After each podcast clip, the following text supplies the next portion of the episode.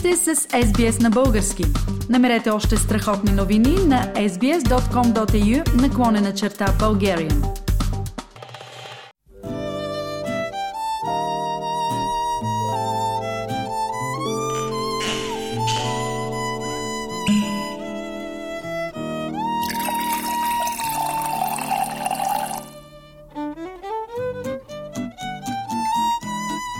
Австралийската винарска индустрия проучва альтернативи на стъклените бутилки, след като се установи, че всяка година се изхвърлят повече от половин милиард бутилки.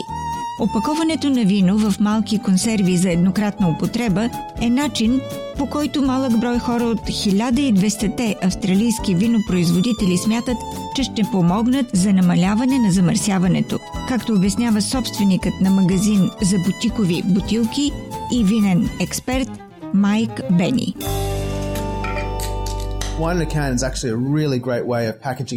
Виното в консерви всъщност е добър начин за опаковане. Преносимо, рециклируемо и леко.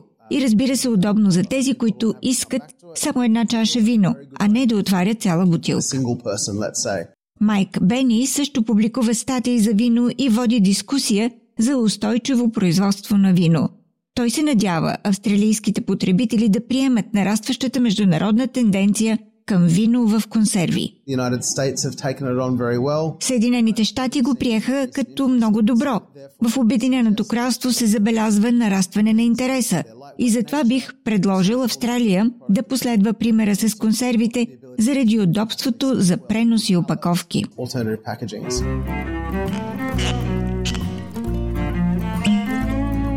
Малък брой австралийски винени компании, като Fort Wave, вече произвеждат вино в консерви. Това е идеална опаковка за вино, консумирано скоро след покупката, което въжи за по-голямата част от вината, продавани в Австралия, според шефа на компанията Николас Крампън.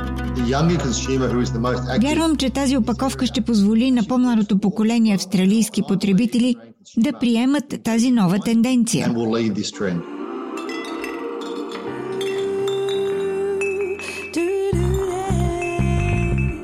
Австралия произвежда около 1,5 милиарда литра вино всяка година.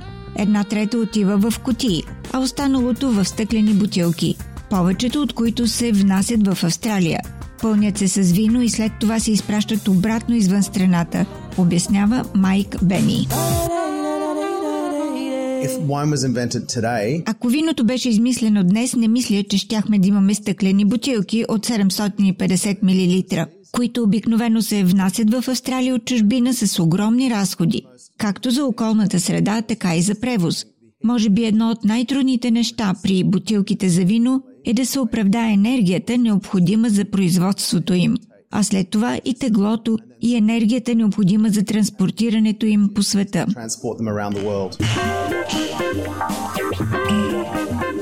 Австралийците бяха едни от първите, които приеха новата технология за вино. Първо продажбата му в котии, а след това винтови капачки. Но дали купувачите на вино ще прегърнат друга екологична идея – пластмасова рециклирана бутилка. Роуена Кърлюис е съосновател на компанията за винен дизайн Denomination и каза, че пластмасовата рециклируема бутилка има предимства. So this is the recycled PET bottle. Рециклираната пластмасова бутилка е много лека, заема по-малко място и е разноцветна. Това означава, че може да се опаковат повече от тях в един кашон, което е по-ефтино при транспортирането.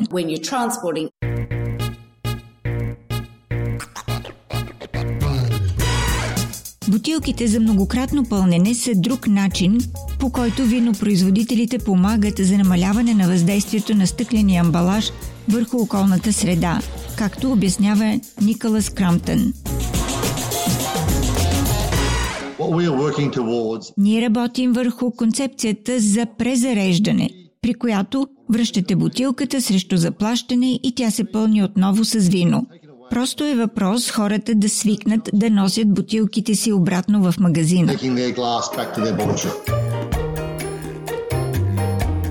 За онези от вас, които са израснали в България през 60-те, 70-те и дори 80-те години на миналия век, връщането на стъклени бутилки беше ежедневие. В такъв случай не открива ли Австралия топлата вода? Въпреки напредъка в опаковането, експертите казват, че за тези, които възнамеряват да съхраняват вино дългосрочно, стъклените бутилки са най-добрият начин за запазване качеството на виното. Нещо, което радетелите за по-ефективно пакетиране не смятат за важно. Николас Крамтън каза, че стъклото не позволява виното да хване патина и му дава възможност да отлежава в бутилката. Не мисля, че потребителите все още виждат стъклото като нещо неестествено. Мисля, че ще е необходимо повече образование в Австралия, за да накараме потребителите да се променят. Бих казал, че в момента негативите значително надвишават ползите от прилагането на альтернативно пакетиране на виното.